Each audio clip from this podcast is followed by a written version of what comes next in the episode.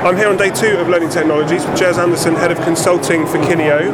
How's your event so far going? It's been good, it's been really good. You know, a lot of interest. As always with these things, it's a lot of people exploring and looking at what's new. Reconnecting with people that they work with, and I think learning technology is a great opportunity to talk about how the industry and the sector is moving forward. So it's not just about obviously sales; it is very much about let's see what everybody else is doing and explore together what's happening. So that obviously the exhibition's great, and so is the conference and the seminar. So it's really good. It's a great event. Just before I turn the mic on, you were talking about consolidation and how Kineo's essentially what Kineo's focusing on this year. So can you reiterate a little bit about that? So I think in some ways where we are as a sector is looking at how do you consolidate existing technologies and how can you utilise and bring in the new technologies as and when they appear. But it's not about throwing the old things away, it's about actually how do you ensure that they're properly integrated into a learning strategy. So you are very clear about what your learning objectives and your learning goals are, you're very clear about what it is you're trying to achieve for your organisation, but equally then it's looking at how the technology that you have available to you can be best utilised.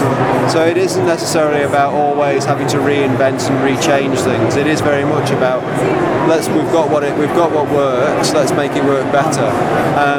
But equally, it's about being more agile as well. So it's looking at how do you use different and complementary technologies as and when they appear within the market. So for example, Kineo partners quite closely with HT2. We use Learning Locker a lot in quite a lot of our solutions, which is for helping data and understand and utilise data in a different way. Obviously, clients are really interested in that. We're not about to start creating that technology ourselves, so it's really important to be able to build those relationships with organisations like HT2 and Filter, who we have relationships with. Both keynotes on each day have very much been about the future of work and so like the people angle. Although this morning it started out talking about automation, but it was about how it was going to be the future is going to involve complementary technologies rather than replacement. So what's Kineo's view on all this, on the future of work and how we're going to survive as a workforce in the future?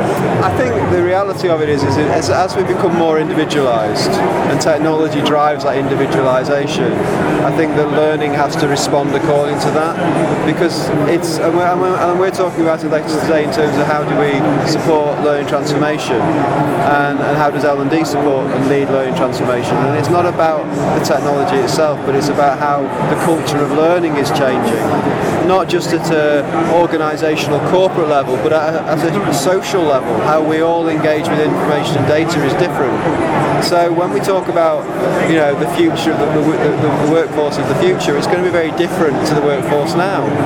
Not only in terms of how they operate, but also in terms of how they use their professional networks, create professional networks, how they use information and data that's out there available for them, and organisations in some ways will potentially have to trust and empower people a lot more than they maybe do currently. A lot of speakers at the conference have been talking about how, particularly David Kelly yesterday, in fact, from eLearning Guild, was saying that the most important event in the L&D calendar isn't any of these, in fact, it's the Consumer Electronics Show in Las Vegas, because so many businesses actually and technology companies take their lead from the consumer space.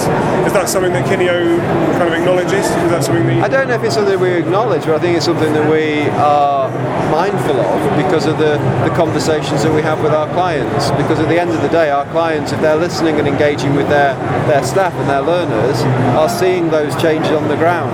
So we might not be necessarily engaging with it at that level where it's being led, but we're responding to the needs of our clients. And when they're talking much more to us about how do they respect and change and understand the changes in the culture, the learning culture in their organisations, that's how we're responding accordingly to that. So I think we are, but it's much more ground up, it's much more ground level, behaviour led as opposed to some marketing or marketing perspective on it.